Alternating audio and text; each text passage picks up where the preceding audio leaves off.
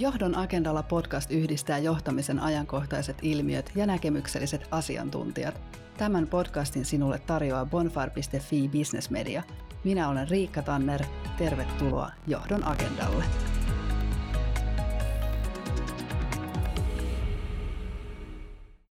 Tämän jakson fokuksessa on liiketoiminnan resetointi ja liiketoiminnan uudistaminen. Postin läpikäymä transformaatio on varmasti koko luokaltaan yksi suurimpia muutosmatkoja Suomessa. Mutta miltä tuntuu johtaa yhtä Suomen näkyvimmistä muutoksista? Ja miten rohkeus, innovatiivisuus ja ketteryys istuvat tulevaisuuden postin liiketoimintaan? Ja mitä se organisaatiolta oikein vaatii? Tästä muutosmatkasta kanssani on tänään keskustelemassa postin toimitusjohtaja. Tervetuloa Johdon agendalle Turkka Kuusisto. Kiitoksia ja kiitos kutsusta. Hei, tota, sä oot ollut nyt tuommoisen reilun puolitoista vuotta postin toimitusjohtajan roolissa, mutta sitä ennen toki postilla vähän pidempään ja kerännyt tekemään varmasti paljon muitakin asioita. Niin kertoisitko lyhyesti tähän alkuun vähän sun omaa taustaa ja siitä, että miten sä oot sun nykyiseen positioon tota, päätynyt? Joo, mä oon tosiaan Turkka Kuusisto ja Postikonsolin toimitusjohtaja ja aloitin postissa noin, itse asiassa elokuussa tulee täyteen viisi vuotta ja tätä nykyistä tehtävää niin ennen johtanut kahta meidän liiketoimintaa. Ensin tota, postipalvelut liiketoimintaryhmää sieltä elokuusta 16 sinne 18 vuoden loppuun ja sitten ehdin johtaa paketti- ja verkkokauppaliiketoimintaa yhdeksän kuukauden ajan, kunnes sitten aloitin ensin väliaikaisena toimitusjohtajana ja nyt sitten helmikuusta 2020 postin toimitusjohtajana. Ja ennen postia sitten pitkä pätkä kansainvälisissä tehtävissä täysin toisella toimialalla luotonhallinnassa Euroopassa. Okei, tosi kiinnostavaa. No voi aika hyvällä omalla tunnolla sanoa, että sun alkutaival ehkä niin postin toimitusjohtaja on poikkeuksellinen, jos, jos katsotaan lähes suurin osa siitä ajasta nyt on ollut tämmöistä murrosaikaa. Mutta jos peilataan vähän, niin kun mennään hetkeksi taaksepäin tai sinne, missä kohtaa sä otit niin kapulan itsellesi, niin miten sä kuvailet sitä vaihetta, ehkä niin postin tilannetta, minkälaisessa vaiheessa te olitte siinä kohtaa menossa? Posti on läpikäynyt yhtiönä ja työyhteisönä itse asiassa monivuotista muutosta ja murrosta, joka on lähtenyt itse asiassa liikkeelle jo noin kymmenen vuotta sitten, kun hyvin vauhdikas viestinnän sähköistyminen alkoi ja perinteinen kirjeposti. Alkoi siirtyä sähköiseen muotoon ja sitä kautta postin liiketoiminta on ollut tosi nopeassa muutoksessa ja se osittain kulminoitui sitten siihen vuoteen 19, kun oli sitten näitä laskevan liiketoiminnan haasteita meillä käsissämme. Ja nyt sitten siitä syksyn 19 jälkeen, kun tultiin sitten koronavuoteen, mikä on ollut hirveän valitettava ilmiö tietenkin tota, kaikille meistä, mutta se on sitten entisestään vauhdittanut postin muutosta ja meidän työyhteisönkin muutosta. Ja se on ollut poikkeuksellista aikaa, niin kuin totesit ja ei ehkä mahdollinen, helpoin mahdollinen aloitusajankohta, mutta mä haluan nähdä sen niin, että tämä on koskettanut kaikkia yrityksiä ja kaikkien suomalaisia esimerkiksi kansalaisina ja meille postissa se on ollut tietyllä tavalla, no hyvin sanoit, itse asiassa resetoinnin paikka, että pohtia, että mikä se tulevaisuuden posti on ja mikä se postin perimmäinen olemassaolon tarkoitus sitten myös tulevaisuudessa on. Hmm. Jos mä mietin, niin kuin sä sanoit, että noin kymmenen vuotta About Posti on jo tehnyt sitä murrosta ja tietysti johtuen tästä yleisestä toimialan murroksesta, mutta ehkä just tuohon viime vuoteen peilat mä muistan nähneeni semmoista statistiikkaa, niin se oli ehkä jenkkidataa, mutta siinä näkyy hyvin niin kuin se, että kuinka nopeasti niin kuin verkkokaupan kasvu ja sitä kautta niin kuin logistiikan ja pakettiliiketoiminnan kasvu käytännössä yhdessä yössä niin kuin hyppäsi ihan eri sfääriin. Eli sitä statistiikkaa kun katsoin, niin kymmenen vuoden kehitys, tavallaan niin kuin se käy käyrä näytti siltä, että se mitä sä olisit kymmenessä vuodessa saavuttanut normaalitahdella sitä kasvua, niin se tehtiin käytännössä kahdeksassa viikossa. Niin mä uskon, että sulla on hyvin sama näkökulma niin kuin viime keväältä niin kuin siihen, että myös ne volyymit Suomessa kasvoivat aika valtavasti. Joo, se muistaa hyvin elävästi sen viime vuoden kevään, että maaliskuu oli hyvin mielenkiintoinen kuukausi, maaliskuu 2020. Siinä maaliskuun toisella tai kolmannella viikolla meidän pakettivolyymit nousivat semmoiselle perinteiselle joulu- tai Black Friday-viikkotasolle ja yleensä siihen vuoden sesonkiin valmistaudutaan 80 kuukautta ja nyt se tuli 810 päivässä se tilanne vastaan ja silloin mentiin ensimmäistä kertaa maaliskuussa yli miljoonan paketin per viikko ja sillä tasolla pysyttiin sitten heinäkuun yhtä viikkoa lukuun ottamatta koko loppuvuosi ja sitten vauhti vielä kiihtyi sinne sesonkiin, niin se oli, oli niin kuin räjähdysmäinen kasvu ja siihen täytyy sitten hyvin nopeasti reagoida ja postilaiset selvisivät siitä niin kuin mielestäni erittäin hyvin, mutta sitten samaan aikaan kun sitten huhti-toukokuu näytti entistä rajumman perinteisen kirjeliiketoiminnan volyymien laskun, niin meillä meni niin kuin kahdessa meidän liiketoiminnassa nämä niin kuin vektorit kyllä täysin vastakkaisiin suuntiin. Niin, just toinen ylös ja toinen romahtaa niin kuin samaan aikaan. No Mä uskon, että osittain totta kai sen valtavan volyymin lisäyksen myötä niin te olette päätynyt entistä useammin ehkä julkisuuteen erilaisten niin kuin haasteidenkin vuoksi, milloin paketit ei, ei löydä paikalle tai, tai oikeaan lokeroon ja niin poispäin. Niin posti herättää aika paljon tunteita niin suuntaan ja toiseen. Niin mun on ehkä pakko kysyä sulta Turkka, että miltä niin tuntuu johtaa sellaista yhtiöä, josta jokaisella suomalaisella on mielipide? No se on tietenkin hirveän mielenkiintoinen ja laajamittainen tehtävä ja haaste, mutta haluan lähestyä sitä niin, että se, että herättää mielipiteitä, herättää tunteita, se vain kuvaa sitä, että meidän tekeminen ja meidän palvelut ovat hyvin merkityksellisiä tavalla tai toisella me käytännössä katsoen täällä Suomessa, meillähän on liiketoimintaa myös Suomen ulkopuolella, mutta jos katsotaan Suomea, niin käytännössä katsoen jokainen suomalainen on tavalla tai toisella postin asiakas, niin sitä myöden myös niitä mielipiteitä on. Ja niiden mielipiteiden äärellä pitää olla nöyrä, löytää sieltä niitä kultahippuja, että miten meidän palveluita tulee parantaa ja ottaa vastaan palautetta, mutta samaan aikaan myös uskoa siihen omaan tekemiseen ja postilaisten osaamiseen, että me kyllä osaamme nämä kasvukivut ohittaa ja selättää ajan kanssa tässä paketti- ja verkkokauppatekemisessä ja toimia edelleenkin sitten suunnannäyttäjänä kehittyvissä paketti- ja logistiikkapalveluissa. Hmm. No te olette nyt tosiaan aika mittavaa muutosmatkaa käymässä läpi ja, ja hyvässä vauhdissa siinä. Mutta mistä oikeastaan kaikki niin lähti liikkeelle sun mielestä? Minkälainen se asetelma oli, kun muutosta lähdettiin? Ehkä jo vähän niin kuin aikaisemmin kuin viime vuonna, mutta silloin aiemmin suunnittelemaan. Kyllä tässä on mun mielestä semmoisia muutoksen eri sykäyksiä tai vaiheita. Ja voidaan ajatella, että se lähti se kirjeliiketoiminnan lasku siellä finanssikriisin jälkeen niin kuin vauhdikkaaseen tota, kiihdytettyyn laskuun. Ja se alkoi sitten jo haastaa noin kymmenen vuotta sitten sitä yhtiön tulevaisuuden näkymää, että mihin yhtiö on sitten matkalla. Ja se on sitten ehkä näyttäytynyt viimeisen kymmenen vuoden aikana vähän myös etsikkoaikana tuntuu, että liiketoiminta, salkku tai portfolio vähän laajenikin, että haettiin niitä ideoita vähän sieltä ja täältä. Että se oli niin kuin eräänlainen vaihe siinä. Mutta sitten mä haluaisin nähdä ehkä tämän tota, viimeisen 12-18 kuukautta sen muutoksen seuraavana vaiheena. Et viime vuosi oli meille käännekohta, joka selkeästi osoitti sen, että meidän strategia ja olemassaolon tarkoitus pitää jälleen kerran siirtää sitten ajassa tulevaisuuteen. Että mehän ollaan aina oltu melkein 400 vuotta jo vanha instituutio. Meidän tehtävänä on ollut kuljettaa sekä vastaanottajalle että lähettäjälle tärkeitä asioita. Ja nyt se jälleen kerran muuttaa muotoaan. Eli mm. se, missä se oli aiemmin kirjeitä, niin se ottaa nyt pakettien ja materiaalivirtojen muodon. Ja tämä on nyt se kiihdytetty muutos, joka nyt tämän niin kuin pandemian myötäkin sitten vastaan tuli. Ja viime vuosi oli meille hyvin perinpohjainen tulevaisuuden suunnittelun, olemassaolon tarkoituksen kirkastuksen, strategian määrittelyn ja jopa arvopohjan päivittämisen ajanjakso meille. Ja nyt mä näen, että me siirrytään näiden avulla nyt tämän meidän niin kuin muutosmatkamme seuraavaan vaiheeseen. Joo, mä kuulen kohta mielelläni lisää siitä teidän viime vuoden prosessista, mutta sitä ennen niin mä ehkä vähän reflektoin tästä vuosien varrella, että tosiaan säkin jo mainitsit, nostit esiin näitä tämmöisiä ehkä hieman kokeilutyyppisiä postin uusien liiketoimintojen ideoita, mitä niin on kotihoivan puolella ja, ja välillä vähän ruohonleikkuuta ja, ja tämän tyyppisiä asioita. Ja monelle se varmaan niin näyttäytyy sillä tavalla, että mitä posti tekee ja eihän tämä kuulu ollenkaan siihen niin ydinliiketoimintaan ja siihen perustehtävään, mikä postilla tavallaan ihmisten mielestä on. Ja sitten samaan aikaan mä itse mä muistan ajatelleni aina koen sen niin, että kyllä se vaatii kanttia. Että kyllä se vaatii johdolta niin rohkeutta aidosti yrittää kuitenkin murtaa niitä olemassa olevia liiketoimintamalleja ja tapoja ja niin hakea rohkeasti uutta. Niin onko tätä tämmöistä mentaliteettia edelleen postissa niin jäljellä tai niin kuin tänä päivänä, että halutaan niin rohkeasti uudistua ja kokeilla erilaisia asioita?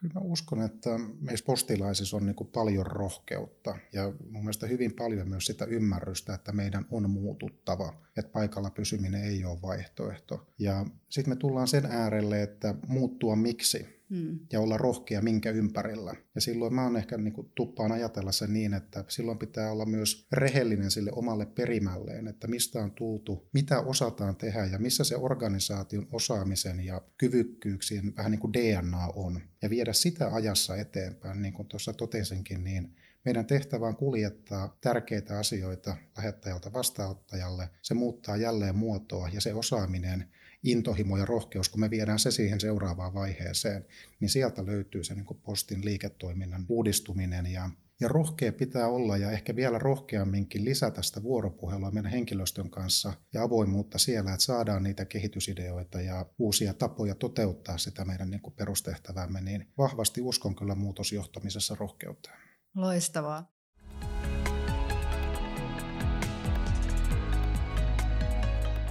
Hei, me tota, siitä viime vuodesta, että siitä, että mistä niin kun nyt tämä uusi strategia lähti, niin sä kerkäsit tuossa alussa sanoa, että, että se itse asiassa lähti hyvinkin voimakkaasti sitä purposesta nimenomaan siitä merkityksellisyydestä, että miksi posti on olemassa. Niin kerro siitä, se on tosi kiinnostavaa. No joo, se oli sellainen ajatusprosessi niin kuin itselle ja tuolle mun johtoryhmälle, että me viime keväänä, vuosi sitten keväällä pysähdyttiin tota, aika perustavanlaatuisten kysymysten äärelle, että että missä liiketoiminnossa postin kuuluu olla ja mitä me olemme tehneet aiemmin ja mitä me osaamme ja sitten vähän tällainen niin insinööritermein, että missä arvoketjuissa meidän pitäisi toimia. Ja itse asiassa kun sitä ajatuspolkua lähdettiin perkaamaan syvemmälle, niin sitten me tultiin sen niin kuin ison miksi-kysymyksen äärelle, että miksi posti ja meidän palvelut ja postilaiset ovat olemassa – ja mitä me olemme vuosikymmenten ja satojen saatossa tehneet. Ja sitä kautta me sitten löysimme tällaisen niin kuin purpose-driven leadership ja strategian ja olemassaolon tarkoituksen määrittely niin kuin matkan meille. Ja sen ympärillä me tehtiin itse asiassa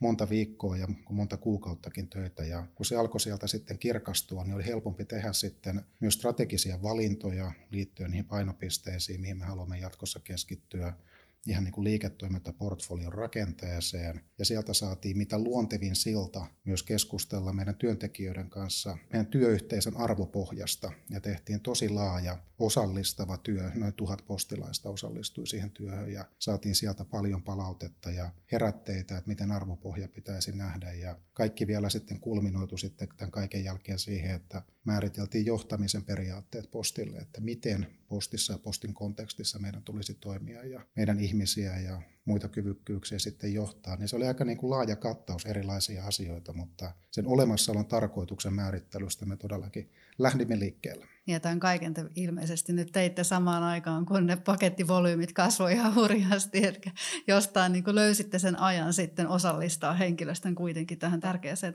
tehtävään. No joo, siinä teknologia on tietenkin tänä päivänä niin kuin hieno apuri, että onnistuimme sitten meidän silloisen tota, intranetin ja sähköisten kanavien kautta osallistaa meidän työntekijät. On tosi iloinen, että me saatiin mm. niin kuin noin tuhat postilaista siihen tota, kahdeksasta eri maasta osallistumaan. Niin. Pakko kysyä kurjasti, että mä teen itse tosi paljon siis nimenomaan tätä Purpose-harjoituksia asiakkaideni kanssa, niin kuinka paljon te osallistitte myös niin muita sidosryhmiä? Et työntekijät luonnollisesti, mutta oliko teillä asiakkaat mukana tai, tai kumppanit ja, ja muut sidosryhmät myös siinä työssä? Joo, eli me testattiin niitä aihioita, kun me alettiin löytää. Me haluttiin ensin tehdä sitä työtä itsenämme, että tämä niin kuin me, me, me pysähdymme pureutumaan sen. Mm. Tota, mä kutsun vähän sitä myös niin kuin organisaatioarkeologiaksi ja siihen meidän niin historiaa ja DNA, että mitä me olemme tehneet työyhteisönä ja miten me siirretään se niin kuin perimä sitten tulevaisuuteen. Ja sitten kun siitä alkoi niitä aihioita löytyy, niin sitten kumppanin kanssa testautettiin näitä meidän aihioita ja ajatuksia asiakkailla ja muilla sidosryhmillä, että se ei ollut pelkästään, että istutaan puhutaan näissä, no tänä päivänä näissä Teamseissa, mutta mm. tota, neuvotteluhuoneessa yksin sitä asiaa pohtimassa, vaan mentiin ulos ja otettiin hiukan tota, sormenpää tuntumaan siitä, että miltä se niin kuin näyttäytyy sitten talon ulkopuolella. Ihan loistavaa. Musta tuntuu, että te, te olette siis muutenkin aika rohkeasti, siis ei pelkästään kokeillut eri asioita, mutta myös kiinnittäneet huomiota siihen, millä tavalla niin organisaatiossa vahvistetaan tämmöisiä kyvykkyyksiä ja kypsytetään sitä, että, että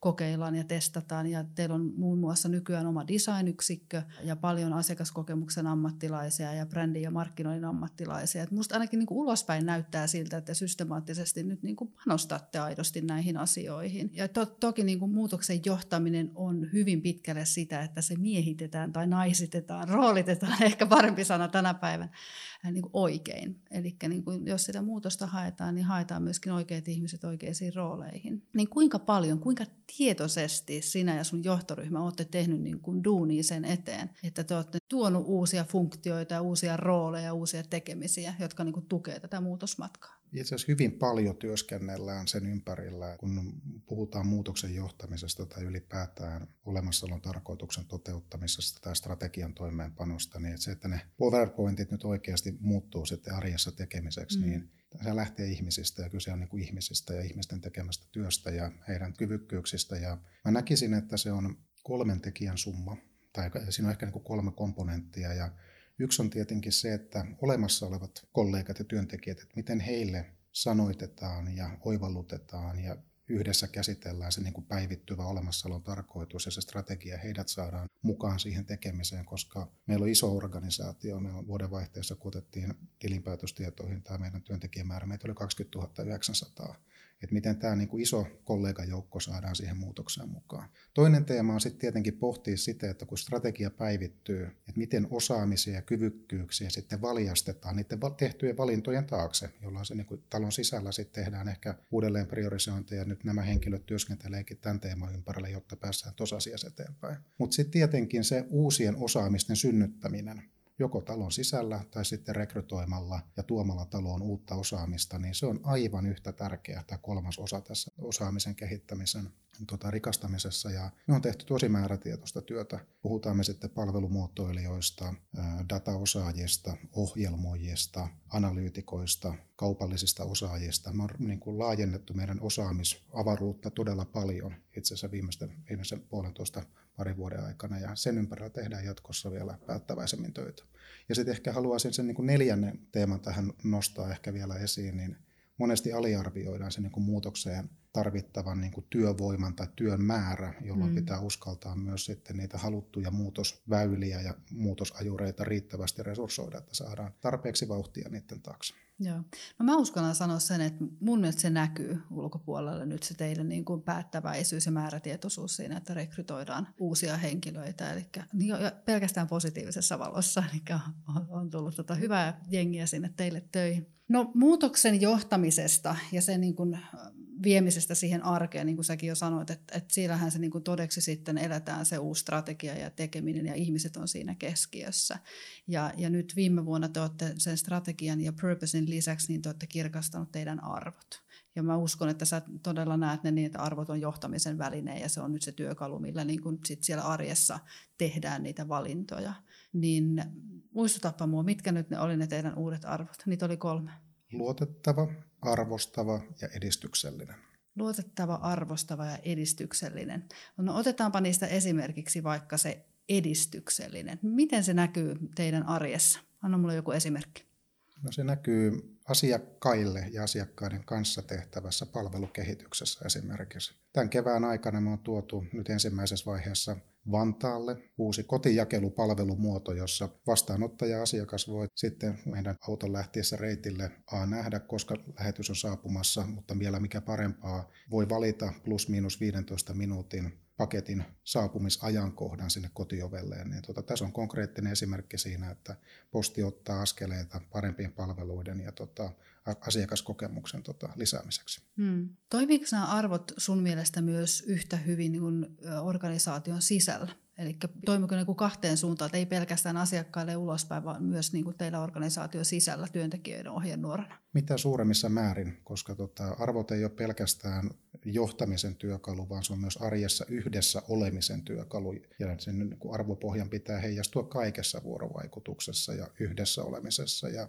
tietenkin me ollaan iso organisaatio ja ennen kuin me saadaan tämä vietyä kaikkiin organisaation niin kuin osiin, se vie aikaa, mutta me on lähdetty siinä hyvin päättäväisesti liikkeelle ja varsinkin kun tehtiin tämä yhteistyössä meidän työntekijöiden kanssa, esimerkiksi tämä arvo luotettava, tämä nousi meidän työntekijöiltä, mm. että he kokee sen niin kuin luottamuksen ja meidän palveluiden luotettavuuden ja arjessa niin kuin yhdessä tekemisen luotettavuuden aivan keskeiseksi meidän arjen rakennuspalikaksi ja se tulee vahvasti siellä läpi. Ja paljon pitää tehdä töitä sen eteen, että se ottaa vielä vahvemman roolin arjessa, mutta mitä suuremmassa määrin se on niin kuin sisäinen asia, jonka täytyy sitten heijastua myös ulkoiseen vuorovaikutukseen. Mm. No mitä sitten se kolmas, se arvostus? Niin millä tavalla se näkyy? Mä uskon, että se on, jos jotain, niin se on myös sisäisesti teillä hyvin tärkeä, mutta toki myös asiakkaiden suuntaan.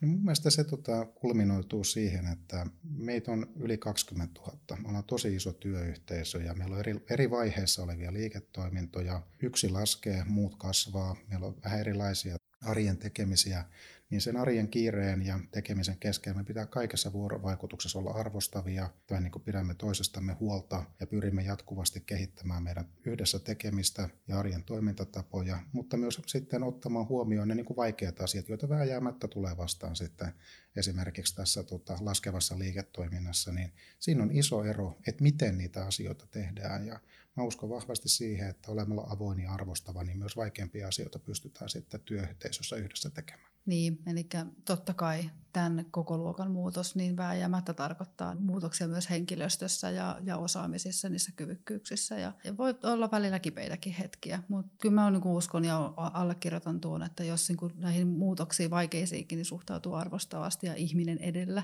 niin silloin paljon helpommin ne ihmiset myöskin hyväksyvät sen muutoksen. No siitä siinä on mun, mun mielestä niin kuin paljon kyse, että jos me mietitään nyt vaikka meidän tätä laskevaa kirjaliiketoimintaa, niin kyllä ihmiset sen niin kuin, ja postilaiset sen niin kuin tällaisen rationaalisella tasolla niin kuin ymmärtää. Mm. Mutta sitten kun joudutaan tekemään niitä muutoksia siihen arkeen, niin miten ne muutokset tehdään, miten niistä viestitään ja miten niitä yhdessä käsitellään, niin siinä muun muassa nostaisin tämän arvostava arvon niin kuin hyvin, hyvin korkealle, että mm. ohjaisi sitten niitä vuorovaikutustilanteita. Tämän podcastin tarjoaa bonfar.fi Business Media. Ajatusjohtajuus on ajankohtainen aihe myös johdon agendalla. Bonfire auttaa bisnesvaikuttajia ja B2B-brändejä rakentamaan ajatusjohtajuutta omalla toimialallaan. Ihan kurioista, että pakko kysyä, että montako arvoa teillä oli ennen näitä uutta kolmea? Se on tota itse asiassa niin hyvä kysymys, että sitä pitäisi tehdä toinen tutkimusmatka taaksepäin. Että sitä ehkä värittää myös vähän se, että meillä on ollut niin monta muutosta ja erilaisia vaiheita, että tuntuu, että niitä oli kerättynyt erilaisia tota, ja.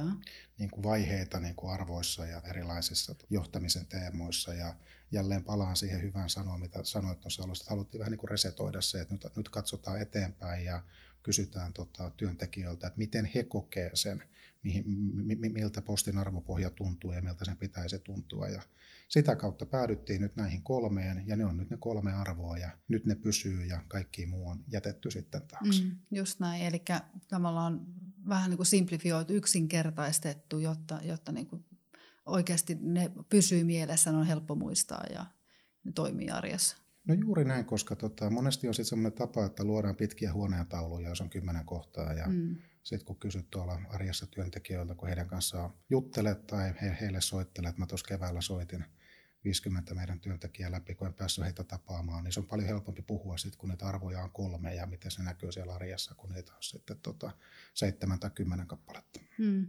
Hei, tuosta mä otan heti kiinni, kun sä sanoit, että sä soitit työntekijöille 50 kappaletta ja kysyit, niin tota, on kuullut sun jossain artikkelissa sanoman, että silloin kun sä otit ohjat, niin siinä ajan hetkessä johto oli vielä aika kaukana kentästä. Joo. Joo.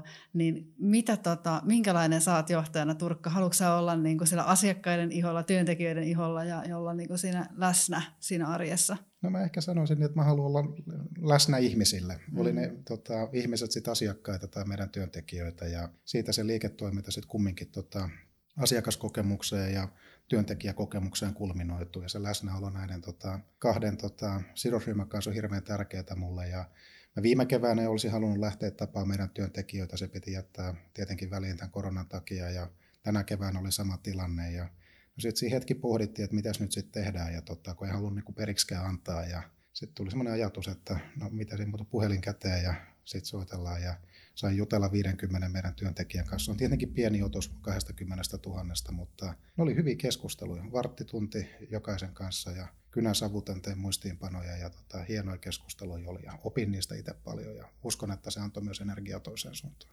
Mä en tiedä, onko sä tietoinen, että sun designjohtaja suunnitteli ostavansa pakettiauton ja ajavan sillä Rovaniemelle tapaamaan no niin. paikallisia asukkaita. Mä rupesin heti miettimään, että sä voisit olla hyvä repsikka sitten sille matkalle. Ei muuta kuin sinne sitten vaan seuraavaksi. Kyllä. No hei, tota, muutoksesta ja muutoksen johtamisesta vielä. Tämä on sillä niin kuin tosi houkutteleva keisi niin kuin käydä läpi, koska oikeasti te olette aika iso tai todella iso niin kuin tässä Suomen mittakaavassa, vaikka tosiaan toimitte myös Valttiassa ja Ruotsissa. Niin miten sä näet tuossa muutoksen johtamisen, minkälainen rooli tai merkitys on esimerkiksi organisaatio tai yhtiön hallituksella? No, hallituksen kanssa tietenkin on hirveän tärkeää, että luodaan ja niin kuin hyväksytään se yhtiön strategia. Ja meidän tapauksessa nyt käytiin myös tietenkin hyvin tarkasti läpi nämä niin kuin olemassaolon tarkoitus ja juteltiin myös arvoista ja johtamisen periaatteessa. Että saatiin ikään kuin se, jos mä käytän sellaista sanaa, vähän niin kuin arkkitehtuuripiirustukset, että tällä, tällä, tällaista me nyt lähdetään yhdessä rakentaa ja mitä avoimempi dialogi ja avoimemmin ne asiat on käyty myös yhtiön hallituksen kanssa läpi, niin se helpottaa sitten niitä jatkokeskusteluja, kun pohditaan erilaisia päätöksiä, oli ne sitten investointeja tai sitten niitä strategian suunnanmuutoksia tai taktisen tason asioita, niin olen kokenut sen kyllä hirveän arvokkaana niin kuin viime vuoden puolella, että hallitus osallistettiin myös tota, ajoissa tähän prosessiin. Niin, mä voisin kuvitella, että se on aika merkittävää, että sieltä tulee aidosti se tuki sille muutokselle ja sen niin läpiviemiselle. No joo, kyllä se niin on, että kun näin laajaa muutosta, joka tapahtuu niin nopeasti siellä ulkoisessa markkinassa, ja se koskee niin isoa työyhteisöä tai organisaatiota, niin kyllä siihen tarvitaan niin kuin kaikki, niin kaikkien nenien pitää osoittaa samaan suuntaan ja se kaikki energia pitää saada valjastettua sen saman niin kuin, niin kuin tekemisen taakse ja siinä koen kyllä, että ollaan tähän asti ainakin onnistuttu meidän hallituksen kanssa pitämään hyvä vuoropuhelu ja ollaan oikeat valinnat mielestäni onnistuttu tekemään. Hmm. Mitä sitten johtoryhmä ja johtoryhmän merkitys tässä muutoksen niin kuin edistämisessä? No se on tota, sit todella tärkeä arjen työkalu ja käytettiin viime vuonna todella paljon aikaa siihen yhdessä oivaltamiseen ja yhteisen ymmärryksen luomiseen. Et me ymmärrämme postin tilanteen, olemassaolon tarkoituksen strategiset valinnat samoin tavoin. Vähän siten, että kun meitä on kymmenkunta siinä, että joka ikiseltä tulee noin niin kuin 99 prosenttisesti sama vastaus, jos kuka tahansa kysyy, jolloin me annetaan mahdollisimman yhtenäinen ja samaan suuntaan osoittava viesti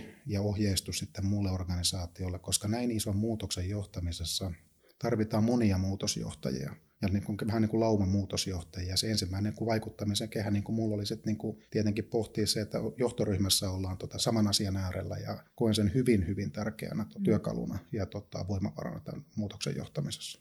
Jos sopii kysyä, niin menikö se niinku sukkana läpi se prosessi, oliko se täysin kivuton vai joudutteko ne oikeasti niinku tekemään duunin sen eteen, että löytyy se yhteinen suunta? Ei ollut kivuton, eikä mennyt sukkana läpi ja siinä oli paljon tota, käytiin erilaisia keskusteluja. Välituntia, että mentiin niin kuin askel eteenpäin ja kaksi askelta taaksepäin ja jouduttiin luopua asioista, muuttaa aikaisempia olettamiamme, pohtia asiat eri tavoin. Ja siinä meni aika paljonkin välillä aikaa, että välillä tuntui, että jonkun itsestäänselvyyden läpikäymiseen käytettiinkin yhtäkkiä monta tuntia tai pari päivää. Mutta se oli mulle yksi iso oppi viime keväältä, niin kuin ihan henkilökohtaisella niin kuin omassa niin kuin työssä, että, että se aika kannattaa investoida siihen yhdessä oivaltamiseen ja yhteisen ymmärryksen luomiseen, koska sitten kun se saavutetaan, niin silloin hitsi hyvä tota, takaisinmaksu ja siinä toimeenpanolle ja liikkeen lähdössä, niin mm. tota, uskon, että se työ silloin kannatti. Mm, niin, että kannattaa niin käyttää se aika siihen.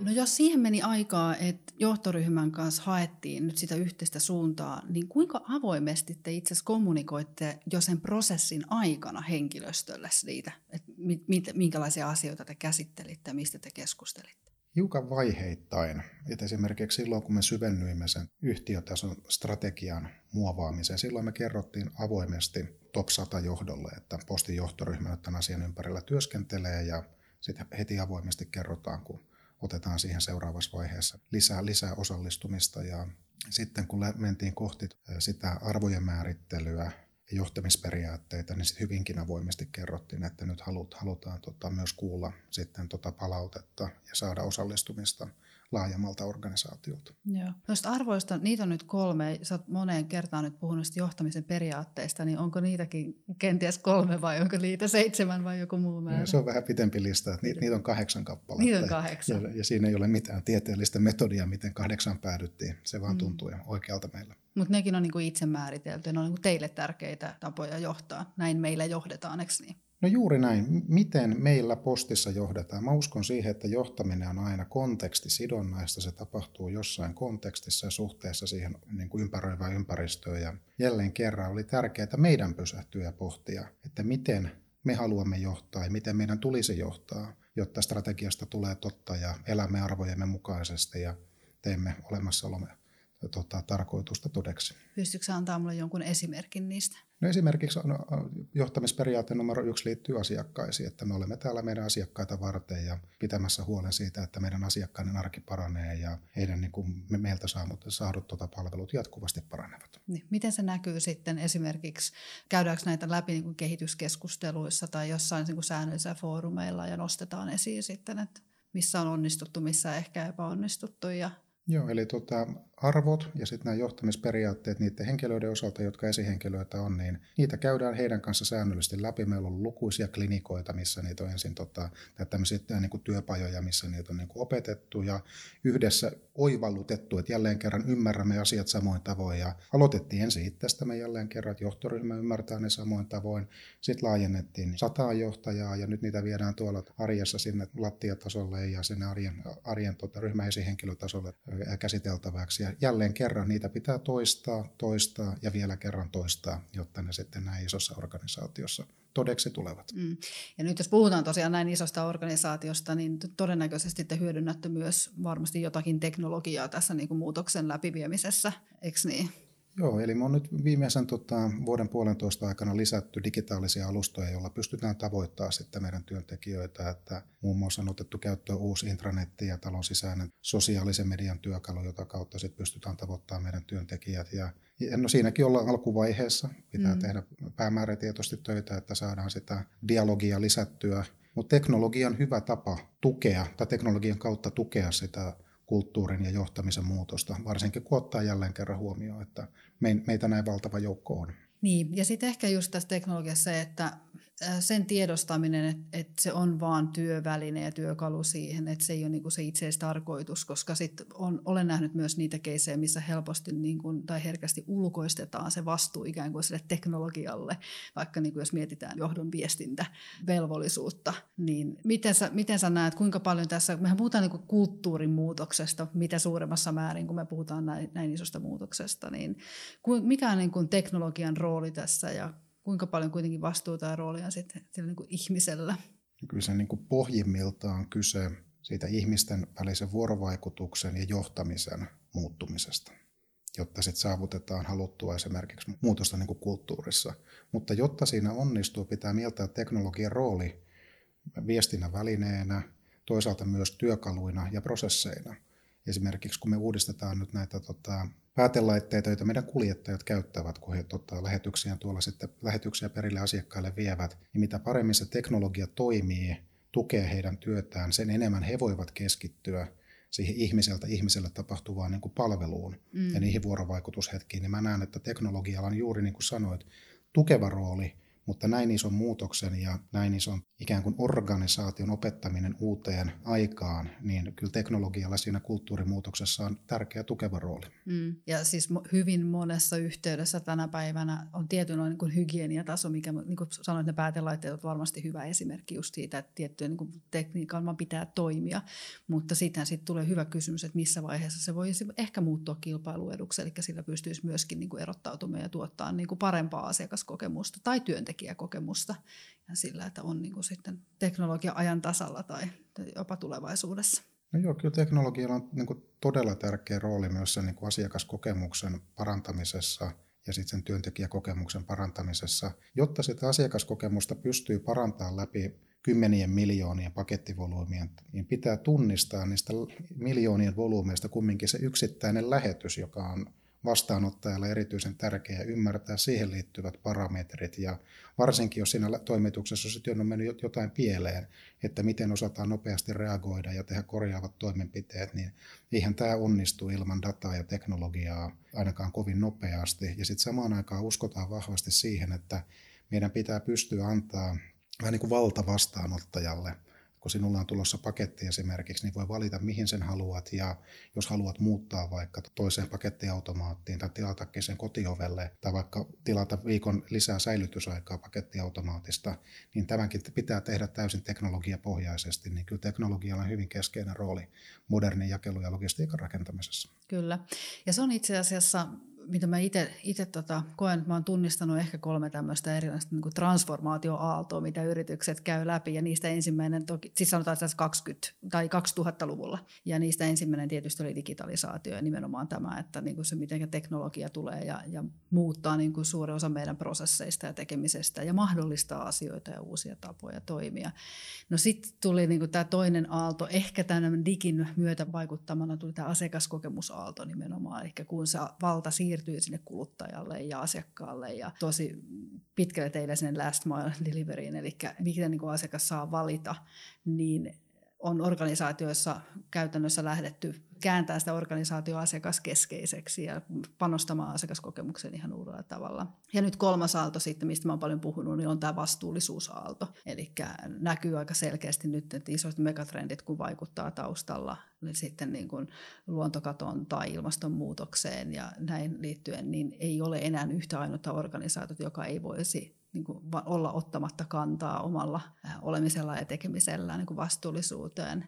Niin miten sä näet, tässä on nyt niin kuin kiteytetty nämä kolme transformaatioaaltoa, niin missä vaiheessa posti on nyt sun mielestä menossa? Millä aallonharjalla mennään tällä hetkellä? No tuntuu, että me ollaan noiden kaikkien, kaikkien ristiaallokossa ja sitten toisaalta, jos tota, katsoo meidän pitkää historiaa, niin tuntuu, että – joissain teemoissa ollaan menossa sitten niin kuin sen aiheen toiseen aaltoon. Mm. Jos otetaan vaikka tämä vastuullisuus tässä nyt ensin, niin Postihan teki jo uraa urtavaa työtä esimerkiksi naisten työllistymisessä noin sata vuotta sitten jo ennen kuin Totta. sotia edeltävässä Suomessa. Ja 1980-luvulla otettu ensimmäiset kokeilut tehty sähköisillä pakettiautoilla, niin kuin 30-40 vuotta sitten tehty. Ja nyt tämä vastuullisuusaalto siirtyy sitten seuraavaan vaiheeseen, että me ollaan just juuri päivitimme jo kunnianhimoiset tota, ympäristötavoitteemme vielä niin kuin seuraavalle tasolle, että siirrytään siinäkin niin kuin sen aallon niin kuin seuraavalle niin kuin huipulle. Digitalisaatio mun mielestä vahvistui meillä tuossa 3, 4, 5 vuotta sitten, tuli hyvin vahvasti jo mukaan postin niin uudistamiseen ja varsinkin sen tota, vastaanottajarajapinnan rakentamiseen. Oma, oma posti on siinä niin kuin konkreettinen esimerkki. Ja sitten ehkä meillä se on sit ollut niin, että se niin kuin aito asiakaslähteisyys aalto on ollut, me ollaan oltu vähän myöhännäis herännäisiä siinä. Ja tota, tuntuu, että nyt ollaan siinä pääsemässä sitten vahvemmin liikkeelle. Että, että musta tuntuu, että me niin kuin surfataan näillä kaikilla kolmella aloilla vähän samaan mm. aikaan. Mm, Mutta käytännössä säkin vahvistat sitä, että kyllä ne on niin ne aallot kuitenkin, mihin jokainen yritys tavalla tai toisella joutuu ottaa tässä kantaa. No, joo, hy- hyvin samaa mieltä, koska se niin kuin nivoutuu siihen vastuullisuus ennen kaikkea, että maailma on menossa sellaiseen aikaan, että niin kuin isojen yritystenkin pitää ottaa entistä vahvemmin roolia ympäristöstä huolehtimiseen ja se on niin kuin itsellekin henkilökohtaisesti tärkeä teema. Ja sitten sitä asiakaskeskeisyyttä ja sitä asiakaskokemuksen rakentamista ei tota, voi tarpeeksi korostaa. Että se, minkä mä ehkä heittäisin tuohon vielä sitten ajatuksena mukaan, että missä kohtaa me siirrytään kohti sitten semmoista niin kuin johtamisen transformaatiota, että me aletaan tuomaan myös johtamiseen lisää sitä ihmisulottuvuutta ja aletaan puhumaan sen niin kuin ison miksi-kysymyksen kautta. Mä hinkaan tätä tässä kuin rikkinäinen levy, mutta mä koen, että se on tosi tärkeä teema, mm. kun me niin kuin johdetaan isoja muutoksia. Mm. Muutokset tulee maailmassa jatkuu, että oli ne sitten yllättäviä shokkeja tai jotain muuta, niin, niin siinä mä haluaisin nähdä, että johtamisen transformaation kautta saataisiin ihmiset vielä paremmin niihin mukaan. No siinä tuli kuule Turkka nyt alleviivattua niin kuin yksi, yksi suuri syy se, miksi johdon agendalla on oikeastaan olemassa. Eli tämä ihmisyyden ja empatian nousu ja sen niin kuin johtamisparadigman muutos, kun, kun huomataan ja tiedostetaan jo, että tässä uudessa muuttuneessa maailmassa ne vanhat tavat johtaa ei yksinkertaisesti enää toimi. Niin siitä on helppo, todella helppo olla sun kanssa samaa mieltä. No joo, mä vahvasti uskon siihen ja ehkä jos pohtii tätä niin kuin omaa niin kuin matkaa tässä ja mitä enemmän asioita pohtii, niin kyllä huomaa, että sitä tekee niin kuin omassa arjessaankin enemmän niin kuin töitä jo ja sitä työaikaa positiivisessa mielessä kuluu enemmän tota, viestintää, läsnäoloa ja ihmisten kanssa työskentelyä niiden muutosvalmiuksien luomiseen. Tietenkään nyt unohtamatta sitä niin kuin liikkeen johtamisen niin kuin teknisempää puolta, mutta tähän mä vahvasti uskon, että tämmöinen niin johtamisen transformaatio me tullaan vielä myös näkemään. Hmm. No oikeastaan tähän loppuun olisikin kiinnostavaa kuulla, että nyt kun tätä isoa transformaatiota vienyt läpi, tämä muutosmatka, niin mitä, mitä se on sulle opettanut johtamisesta niin kuin henkilökohtaisesti, joko muutoksen johtamista tai ylipäätänsä? Se on opettanut tosi paljon ja sillä tavoin on niin kuin ollut etuoikeutettu, että on saanut olla mukana tällaisella matkalla ja siellä on paljon oppeja lähtien ihan siitä, että jos muutosta haluaa nopeuttaa, niin monesti siinä se niin yhteistyö ja fokuksen lisääminen on niin hyvin keskeisessä tota, roolissa. Mutta sitten toisaalta pakottamalla ei voi nopeuttaa, vaan silloin me palataan mun mielestä sen tota, ns. Niin kuin olemassa on tarkoituksen kuvaamiseksi, että miksi me tätä teemme, jolloin se on helpompi sitten yhdessä oivaltaa ja yhdessä luoda se ymmärrys, että sen niin kuin muutoksen taakse saadaan paljon positiivista halua muilta niin kuin työ, työ, työkavereilta se muutos saada toteutumaan. Et se on mulle ollut yksi iso oppi nyt ihan viimeisen 12 kuukauden aikana, että mitä enemmän investoit siihen niin kuin muutosvalmiuden luomiseen, niin sen kyllä säästät sitten kun liikkeelle lähdön aika koittaa, niin sitten se, se on ollut itselle iso oppi. Ja sitten samaan aikaan tietenkin, kun muutos on kompleksi, ja nopea, niin suunnan täytyy olla kyllä hirveän kirkas. Ja sitten pitää uskaltaa myös olla tarvittaessa päättäväinen ja uskaltaa sanoa sit myös asioihin sitä ikävää ei-sanaa, että mm. silloin kun halutaan selkeä suunta ja vauhdittaa esimerkiksi muutosta, niin kaikkia asioita ei voi tehdä. Ja siinä nyt joitain oppeja, mitä tässä viimeisten vuosien aikana on matkaan tarttunut. Ihan loistavaa. Hei kiitoksia ihan valtavan paljon Turkka tästä erittäin loistavasta avoimesta keskustelusta. Kiitos kun olit mukana johdon agendalla. Suurkiitos. Tämä oli Johdon agendalla podcast. Ajankohtaisia johtamisen ilmiöitä voit seurata Johdon agendalla kanavissa, LinkedInissä ja Twitterissä.